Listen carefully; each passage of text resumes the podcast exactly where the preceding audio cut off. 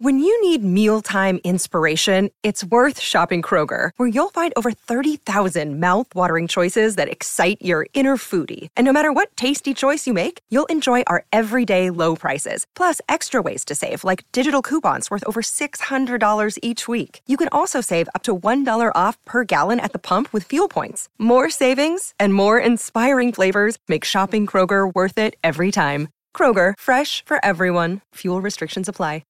ninety-one Donkey Lane is a magical apartment complex that contains immense power but lacks intelligent inhabitants. What is happening? I'm getting texts. Why are we getting a lot of texts? People found out what we did. Oh, dividing Mike Myers into an infinite amount of tiny Mike Myers? Listen to ninety-one Donkey Lane for free on Spotify or your favorite podcasting app. More at ninety-one donkey lane dot com. See you there, you donkeys.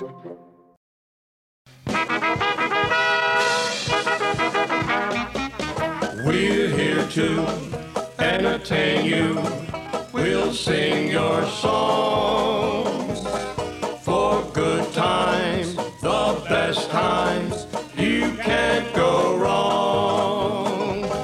We'll two-step a new step, it won't be long. When the Dixielands are playing, soon you'll be swaying, so come on, sing along.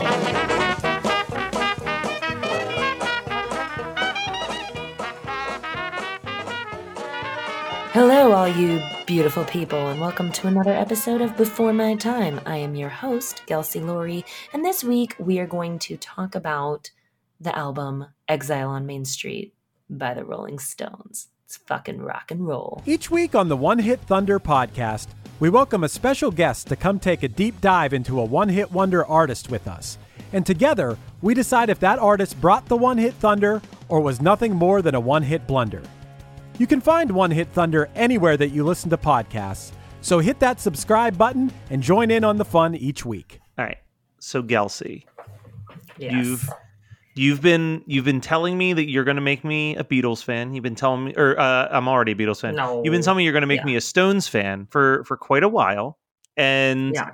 you know, we've been kind of hitting this weird, like, all music themed month of May that wasn't planned, but we just kind of found our way there. Music May. And I happened to see that on May twelfth, the Rolling mm-hmm. Stones' Exile on Main Street turned fifty years old, which says a lot about how old the members of the Rolling Stones are. I know, but, I know. We just lost Charlie Watts not too long oh, ago, the drummer, and I was really sad yeah. about that. They are my favorite band. But I know that Exile on Main Street is like one of those albums that's widely considered like top tier Rolling Stones album. So I figured we'll use this as a way for you to teach me about the Stones, but I do want to start with, is this your favorite Stones album? Oh, I was not expecting that. It's one of them. I, you know what? It's one of those things, and I think you might be able to relate to this on, like, for the Beatles. I do love the Beatles, but, like, they were more my teenage years, and then as I've grown up, I was like, oh, shit, I'm an adult now. I like the Stones more, where yeah. it depends, like, what my mood is on as far as what. But this is definitely, I would say, one of my top two. Like, if I could always pick, like, I went through a huge Flowers phase, which is much more of their, like, mid, early, like, sixties kind of Mother's Little Helper's on that album. But this one, yeah, this is definitely one of, like, holds the top two place always. And then okay, the other so one. So it is door. as top yes. tier as as yeah. it's been projected to be. Yeah. Right. Well, it, it actually, it what well, was the twelfth American studio album the Rolling Stones came out with, and it came out as a double album, so there were two L Ps in there. Um, but you said it's, you know, one of the top Stones album. It is considered one of the top albums of all times ever. Rolling Stone magazine ranked it number seven in a list of five hundred greatest albums of all time. Oh, Jesus. Yeah, and no, no, no, it's like huge, and I think there's like a couple other. If you go into like where it ranks on different one, like V H one, they put it like in the top five of something. So it's considered like no, no one in music had really done what they had done with this album as far as the eclectic styles of, of where they went with it, because, you know, it's rooted, obviously they were considered like a rock and roll and kind of rock pop band. And this was the first time the Stones were like, no, we are blues men. Like, this is all rooted in, rooted in blues, swing, country, gospel.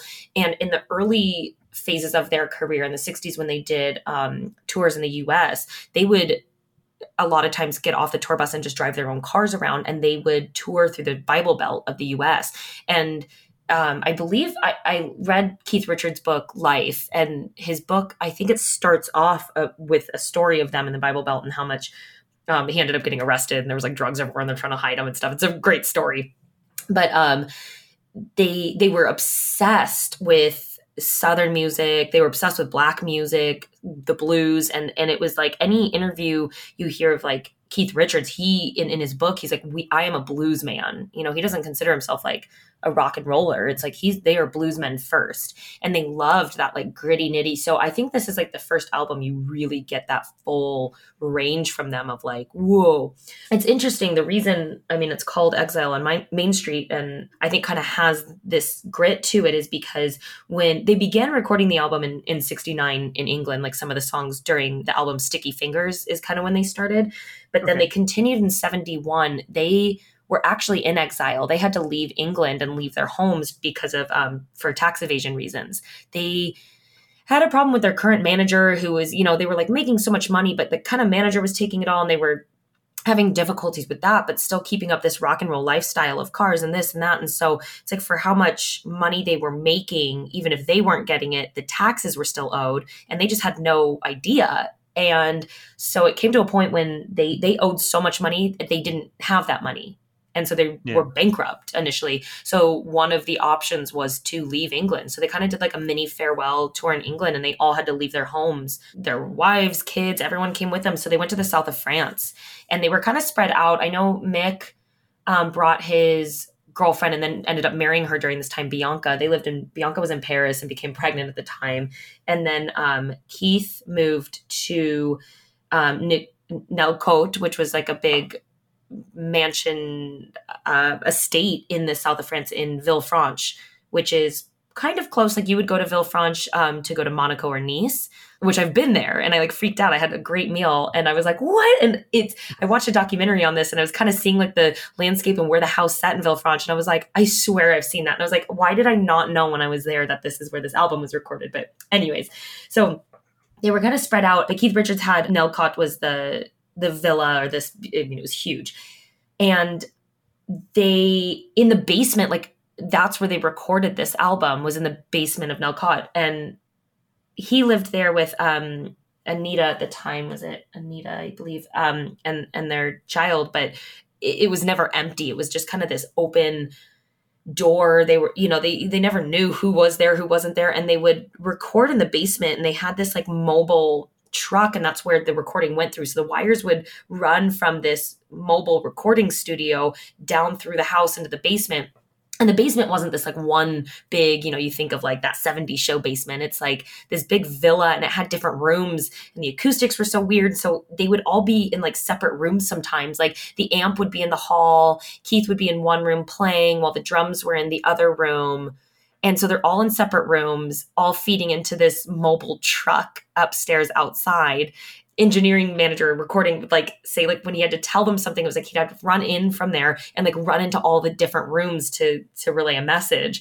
So it's kind of this like crazy clusterfuck recording session. And going back to, you know, so they're they're also living as exiles, and they're they're living in France. They, none of them speak French. They don't, you know, have anything from home with them. And one of the guys was talking about even just getting things that he liked, like his tea and British goods. And it's like, he's like, I, I could, didn't have any of that. And so there's this kind of f- feeling that they have. And I think it really goes into the album. And I think it's kind of what made it so amazing. But at the time, the band was Mick Jagger, who's on lead vocals, who's still obviously you, still a key player, Keith Richards, who's your lead guitar, you know, rhythm, um, and also lead vocals, Charlie Watts, who R I P was their drums. Um, but he joined not too shortly before this. He joined in sixty-nine after Brian Jones left. And then Mick Taylor was the lead guitarist, who later Ronnie Wood would take over in seventy-five, but this is Mick Taylor. And then, um, Bill Wyman was bass. Um, Bill Wyman doesn't stay with the group very long. He's, or after this, he, he leaves a few years later, but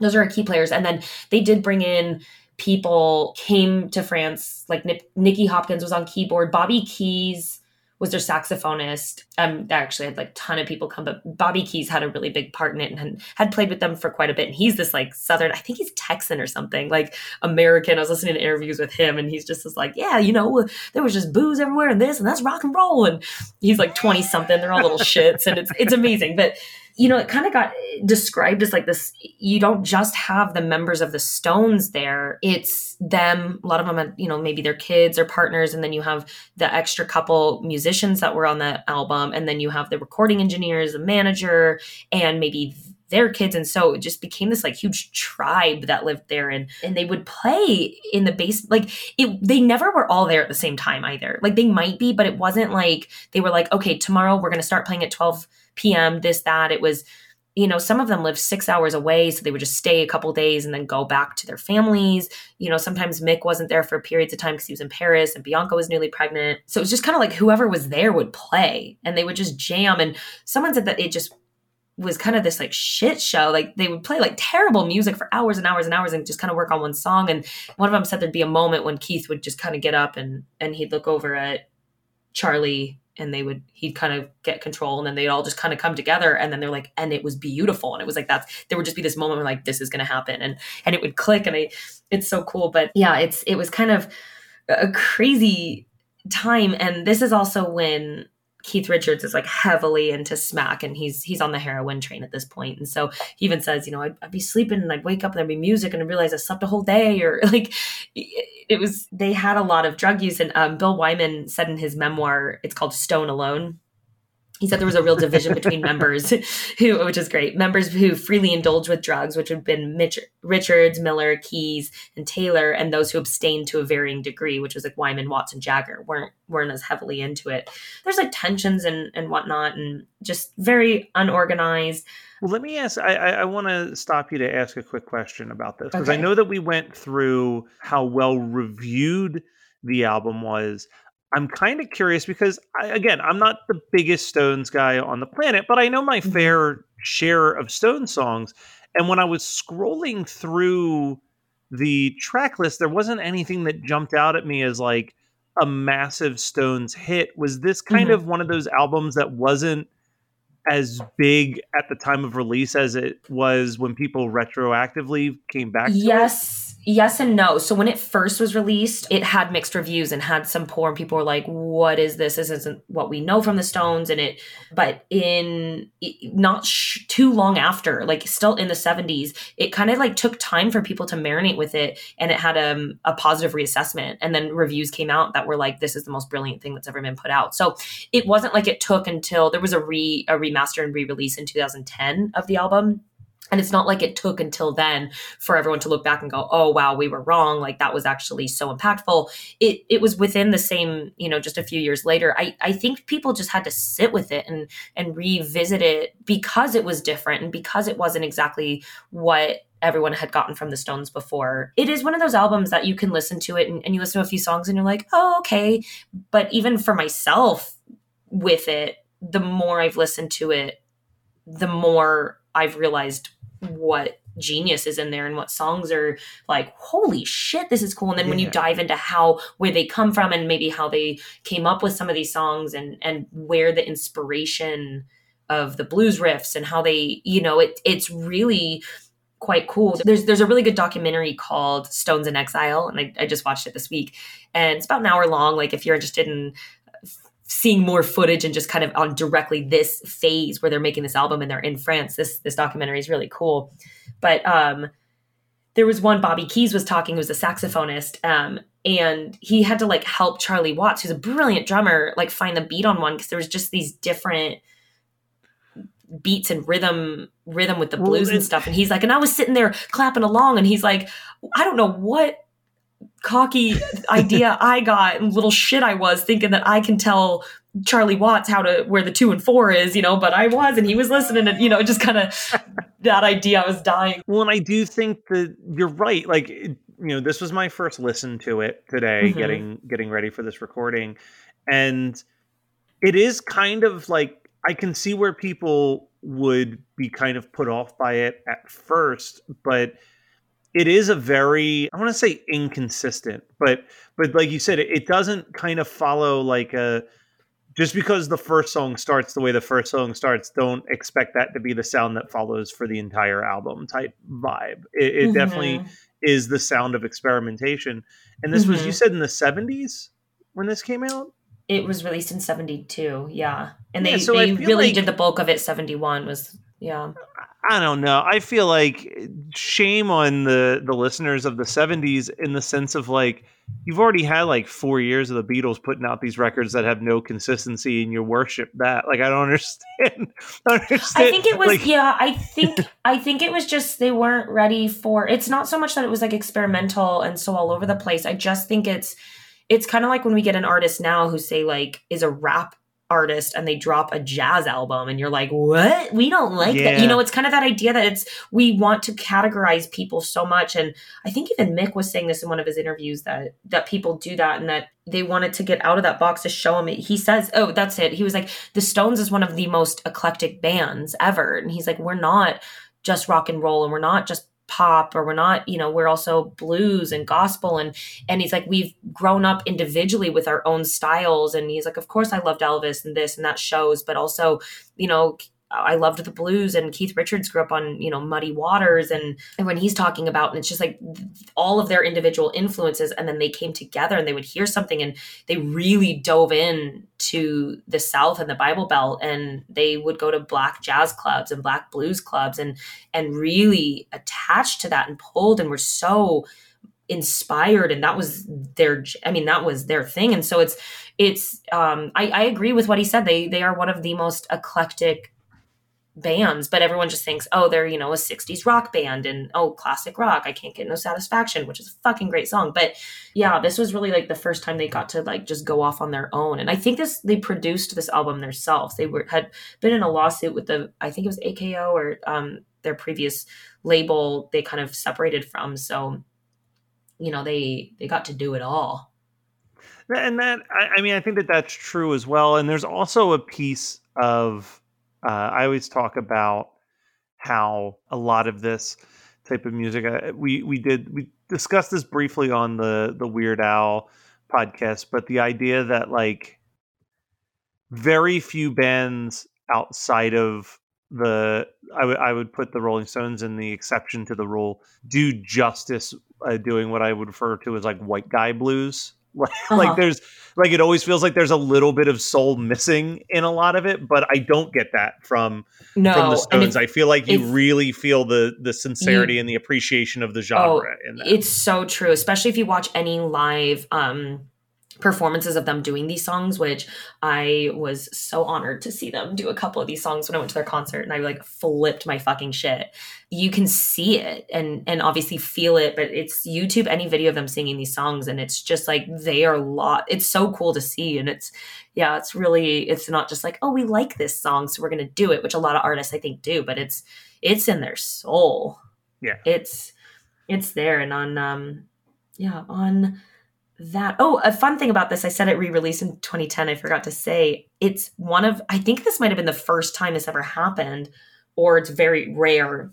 That um, it was re-released in twenty ten and it went back to the album hit number one in U K and number two in the U S when it re-released in twenty ten, which oh, doesn't wow. happen when you re-release an old album a lot. You know, it'll go up, but it's competing. So it just kind of shows that it stands the test of time, if you will. Well, and that's the thing that's funny is that, like, like I said, I didn't notice, I didn't recognize any of the songs on the back, but I was very aware of like this album. Like, I've mm-hmm. it's it's an album that's definitely not like it's definitely not.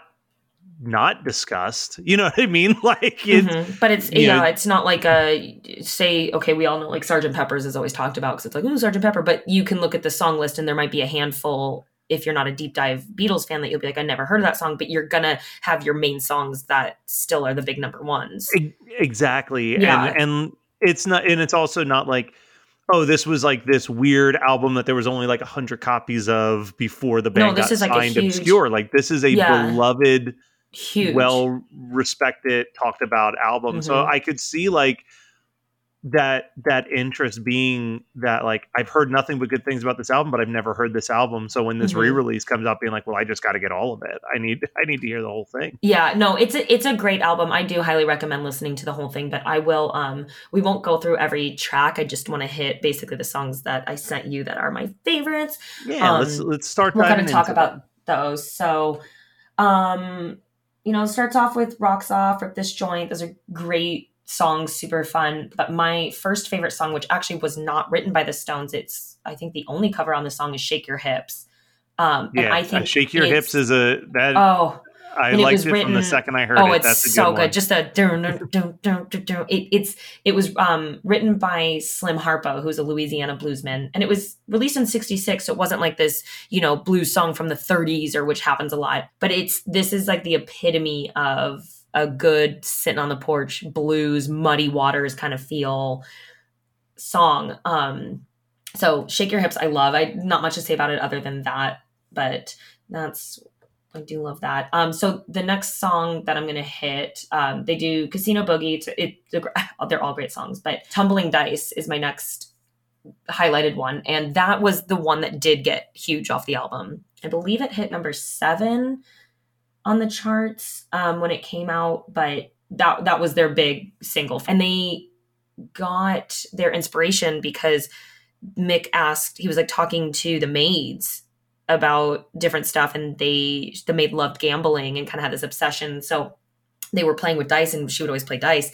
And so he got that inspiration for the song through that, which I love. ninety-one Donkey Lane is a magical apartment complex that contains immense power but lacks intelligent inhabitants. What is happening? I'm getting texts. Why are we getting a lot of texts? People found out what we did. Oh, dividing Mike Myers into an infinite amount of tiny Mike Myers. Listen to ninety-one Donkey Lane for free on Spotify or your favorite podcasting app. More at ninety-one donkey lane dot com. See you there, you donkeys. The lyrics are about a gambler who can't remain faithful to any one woman, which is great. So Stonesy. Yeah, no, I enjoyed that one too. Um, you also, one of the ones that you did tell me to pay extra attention to, we did kind of breeze past it. You mentioned it, but I really did like Rip This Joint. Like, Rip This Joint goes. I love it's, Rip This Joint. Yeah. We just kind of skipped straight past it into sh- Shake Your Hips. I did, well, because I was kind of going, I'm like more talking about the ones that I like specifically highlight. Uh, that's, yeah, I didn't mean to be like, and eh, Rip This Joint, but they're, um, that's why I'm like, the whole album is great, but I just, oh, God, we can't go. Okay, so the next song after Tumbling Dice, that Sweet Virginia. Yep. This is one of my all-time favorite Stones song. And when I went to their concert, they they had their main stage and did it. And then they pulled forward to a smaller stage, and they all walked kind of on a catwalk to this smaller stage and came up with just acoustic instruments. So there was like a band, mm-hmm. uh, drum set set up already. Keith came out with his acoustic guitar, and they all, you know, Mick had his harmonica. And so I ran over and got like right in front, even though eventually I think I got told to move, but I was like, whatever. And they played Sweet Virginia there. And it was just one of those moments that I couldn't, I was like, pinch me. I thought I was dreaming. Sweet Virginia is another super bluesy back porch. Um, but it's, it's super, um, how do you describe this? You know, it's, it has a lot of drug innuendos in the lyrics, ref, refers pills and low grade heroin. It's, you know, drop your reds, drop your greens and blues. Um, and I hid this speed inside my shoe is the lyric. And and the lyric that keeps repeating is got to scrape that shit right off your shoe. Yep. Um, they're beautiful backings. They always have the best backing vocals for them. And it always brings in that like amazing Southern gospel feel. So Mick's voice on this, like, come on, come on down, Sweet Virginia. Like it's I, something about it. So I am just sitting here geeking out about it. So, but I'm loving definitely. it. It's adorable. Uh, it's, but yeah, I fucking I, love this album so much. I, I uh, that song uh, again. Like I had gotten to a point where I was just kind of listening to it, and I wasn't paying attention to the the tracks as closely as I probably should have. But as soon as you sang that, you know, get the shit off your shoes, I'm like, yep, I know. I enjoyed that one. I remember that. Yeah, lyric and that's distinctly. the thing. About, that's like, the thing about this album is it's a you can put it on and just kind of go. Eh, none of these songs are like stand out. It's just good blues music, whatever. But the more you kind of just like take one song and I would, Sweet Virginia was one for me. Like it would just kind of come on more and more because I would just listen to the Stones only for a phase of my life. And every time it came on, I was like, God, like I could just feel it. And I was like, damn, this song is good. Like why from the first harmonica, how it starts. And you're just like, it, you just feel it. And I was like, holy shit, this is good. And I, that's why I think it took a while for it to get a positive review. Cause I, I think this is one album that you don't just listen and go, oh my God, this is the most amazing creative thing I've ever heard. It It's like, you got to let it sit in your bones for a minute. And then it's like, whoa. And I think sometimes that's the, that's the deepest shit that you're like the, the, the true art sometimes doesn't hit right away. It's, it's not a, yeah. yeah. That's my opinion. Torn and Frayed is great. Black Angel is great. Has a good, again, it, it's almost like you can hear that they were like in different rooms on Black Angel. The she's a sweet black angel. Yeah. She's a sweet, yeah. yeah. Remember um, that one. Okay. Here comes my, one of my next favorite songs, Loving Cup. Loving Cup is just, the lyrics are so good. It's give me a little drink of your loving cup. Just one sip, I'll fall down drunk. What beautiful, brilliant lyrics. So obviously I love this song. There is a great version of this song. There was a documentary that Scorsese made called Shine a Light, which is one of their songs that we will get to because it's another fucking one of my favorite songs. And he follows the Stones and whatever, but they kind of are doing the Shine a Light concert in this documentary. And during this performance, different celebrities or like guest artists come in and sing with them and do different things. So like, I think Christina Aguilera came out and sang Nasty Habits with them, and Muddy Waters comes out with them and does a number. So Jack White does Loving Cup with them, and Jack White and Mick Jagger are singing this together. And, and Jack White also has guitar, and it's such an awesome rendition. Like, I, yeah, you have I to watch it because Jack, Jack White's White. Amazing. I do yeah. too. Fucking loved the White Stripes, and I like his single um solo stuff too. So he was just like the perfect person to come out and and do this one with. And that, I think it was that documentary when I saw it and that version that got my attention of Loving Cup, and it's been one of my favorite songs since.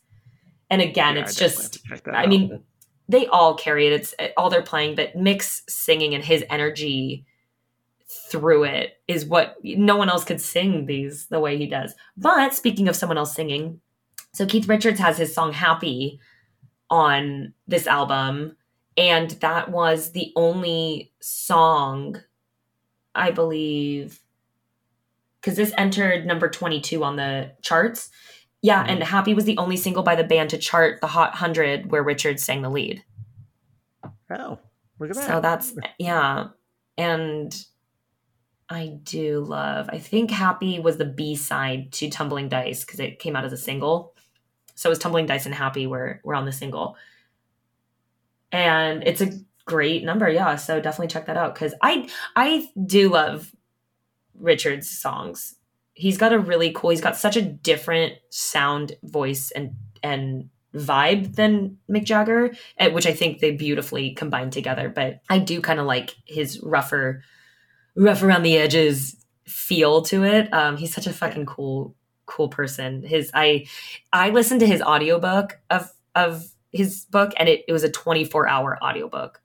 That's how long that book is, but it's cool. He That's reads some of it. Johnny Depp reads some of it. Um, there's a third person that comes in and reads some of it. So it's like a really cool, anyways, Ventilator Blues is great. I Just Want to See His Face is, um, a real good gospel take me to church vibe. Has they just nailed it. We got Let It Loose. All Down the Line is another great, they're all like, I could say something about all of them, but I'm just trying to get to like, I was gonna say you're you're you're just going through the track list at this point. It is it is really good. I was so my favorite okay really there's a go this is the final oh there's one more song, it's so good. So my my last favorite song on this album is Shine a Light, and that's inspired Scorsese to name his documentary on them Shine a Light, and it is such a fucking good, I mean, this is like blues gospel rock had the perfect child, and it mm-hmm. is this one. And it's just from the start of just piano accord, doom, so you reached out and stretched, you know, that like start, and how it just picks up into, you can feel the whole congregation's hands up at the yeah. end. It's so, like, I love this song so much. That's a really good way to describe the sound of that, though. Yeah, like it's, it is. Yeah, church, it's church hands in the air, just ready. Shine a Light was church heavy. Yeah, yeah. So this album is. I apologize. I'm seeing I why you sure. were when I pitched this idea. You didn't even hesitate to be like, "Yeah, we're going to do that." So I was like, I don't know, this might not even be that that big of an album to you, but clearly. Oh my God, no, I it fucking is. love this album.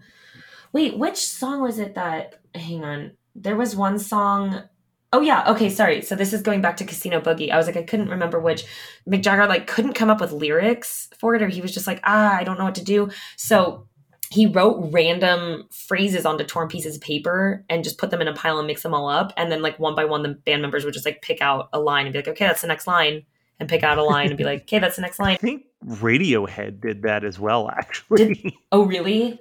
For the album Kid A, I think Tom York said he, he couldn't figure out what he wanted to write about after OK Computer, but he had written down just like random lyrics.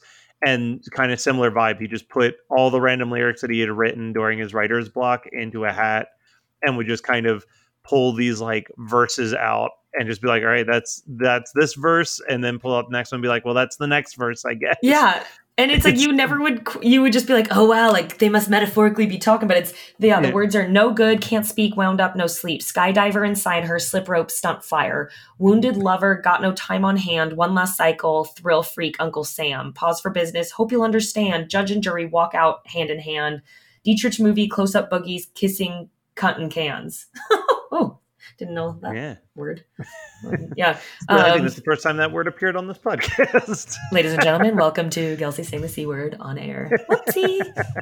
If, you know what, it's like the rule when I was a kid and my dad let me say the F word if it was for comedy. If I was about to yeah. tell a joke that said fuck, I had every permission in the I house. I wish I had that rule. I, I had to come up with a way to say it, and it always just made the joke worse. It didn't do anything to help anything. Oh, no. Time. I'd be like, can I say the F word? I'm about to tell a funny joke. My dad's like, yes, in the lieu of comedy, always. But um, anyways, yeah, this album is really cool. The album cover, the art is really awesome. It's a bunch of different, it's kind of like a scrapbooky feel, different black and white photos. And Jagger even like talked about it. And he says it um, reflects the Stones as runaway outlaws, using the blues as its weapons against the world and showcasing the feeling of joyful isolation, grinning in the face of a scary and unknown future.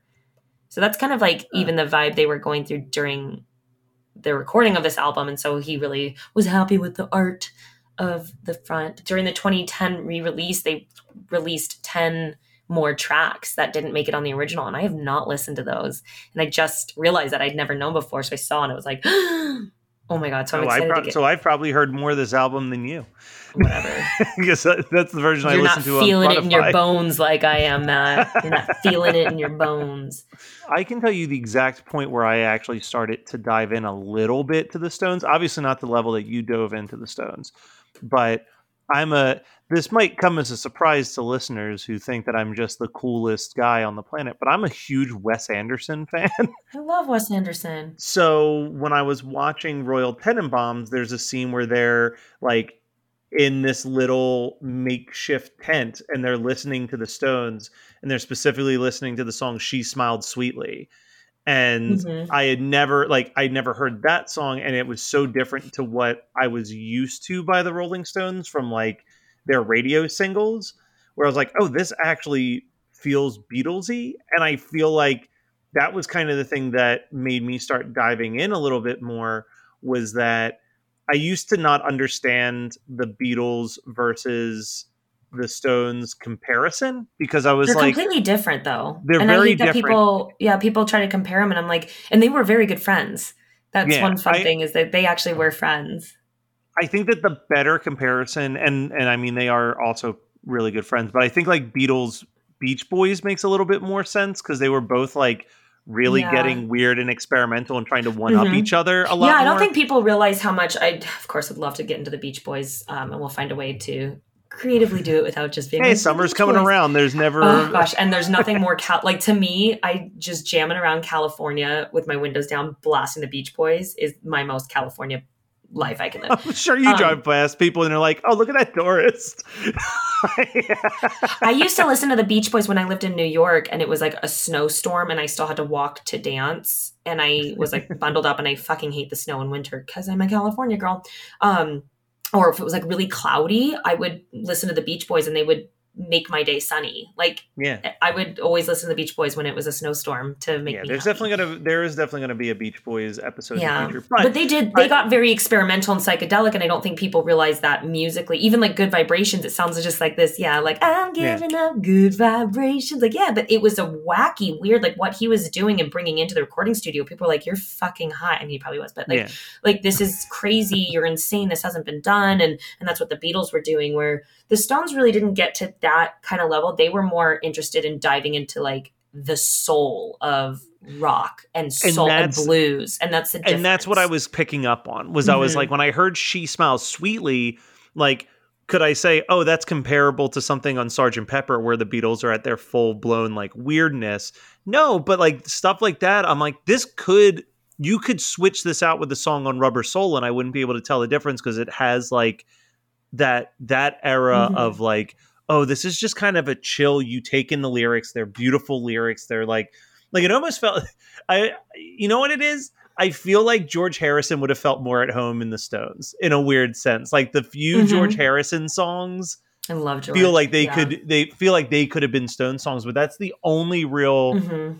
connective tissue between the two of them. It's so weird to me that they're like, the comparison of like, oh, you're either a Stones fan or a Beatles fan. And, and like, I think it's not even both? those. I think the thing that why people say you're either one fan or the other, and I don't think it's to compare them. I don't think it's like N Sync versus Backstreet Boys.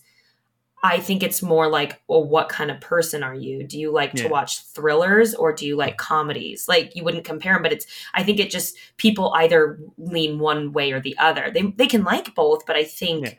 You know, it's like, I'm a comedy person. Yeah. Yeah. And so it's like, and I used to be, a, you know, as a teenager, I was a, like Beatles, they were my life when I was fifteen. And I still liked the Stones. I listened to the Stones. And as I got into my twenties and now into my thirties, like I'm diehard Stones fan versus the Beatles. And I love the Beatles for what they did for music. And, and I still, you know, there, there's so many reasons clearly that I hold them so dear in my heart.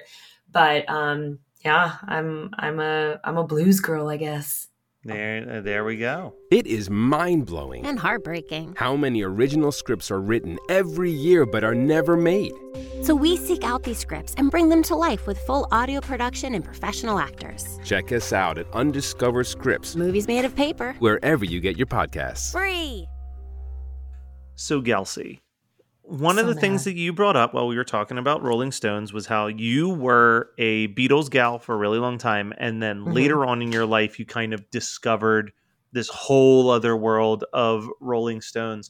Has there been any other bands that maybe in your younger years, not that you dislike them, but they were just kind of like a band that was sort of there that had a few songs you liked, that later, maybe in your twenties, you were like, it just blew open this whole new world of, of songs to you? Yeah, for sure. I mean, I would say I got into deeper, because when I was a teenager, I I definitely was like so into classic rock. And so I, I still listened to a lot of Stones and like the Kinks. I would say the Kinks are another one where I definitely listened to a few songs when I was younger, but I've really dove into their whole song list. And it, they got some good shit, man. We got to do the Kinks, because I they're definitely like a godfather of punk rock. Yeah. I would, you know what? I think a lot of like alternative bands in the nineties, when I was like super young and I was kind of too young to know what was current, I dove into. And then even in like the early two thousands, like Weezer, Green Day, um, Modest Mouse, like that kind of phase of music, my sister was really into. And I was three years younger than her. And I still was in kind of this like, Giselle, you're an idiot. Like, you know, she was trying to find her own and be like the rebellious teen. And I was still trying to like be mom's perfect angel. And so I didn't let myself like a lot of that, because it was like she did. And now I'm re-listening to it as an adult. And I'm like, God, this shit's good. The two big ones, one was through a documentary.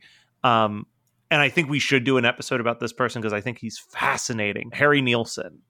Are you familiar mm. with Harry Nilsson at all? Oh my gosh, I used to set my alarm to gotta get up, up. gotta get because up. Of, because of Russian up. Doll or just... It was uh, because of Russian Doll, but I love I love Lime in the Coconut. That is one yeah. of my favorite songs. And then I did sing... It's a terrible song to set for your alarm, though, because it starts with this abrupt, like, dun, dun, dun, dun, dun, piano, and I was like, ah! And I was like, okay, this was like a funny, clever song to set, but that, like, not good for my...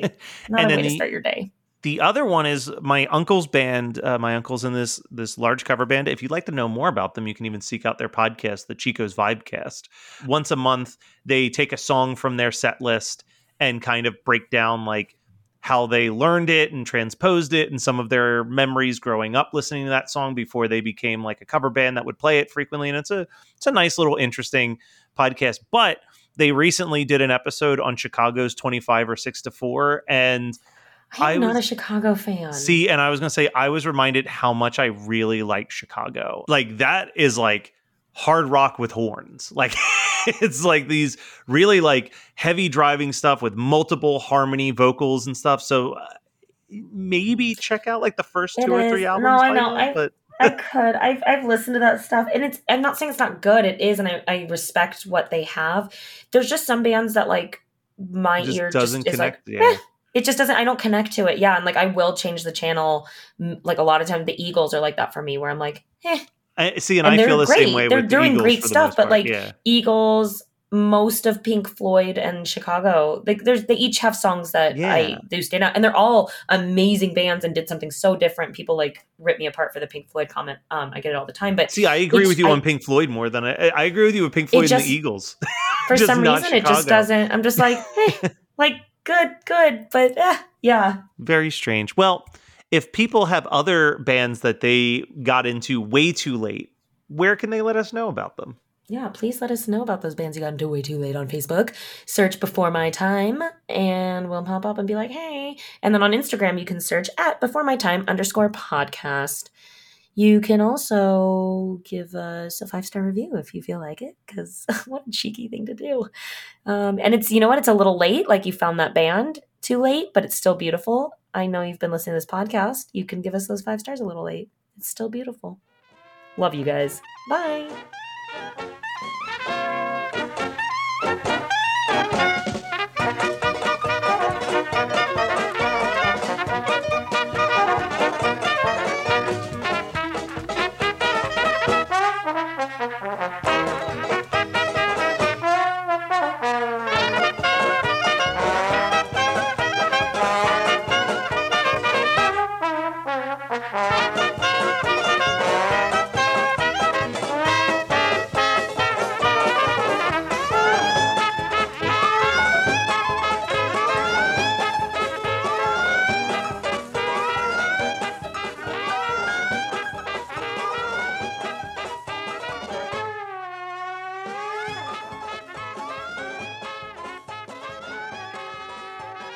I love that I watched a whole fucking documentary and all I can be like is like, it's so good.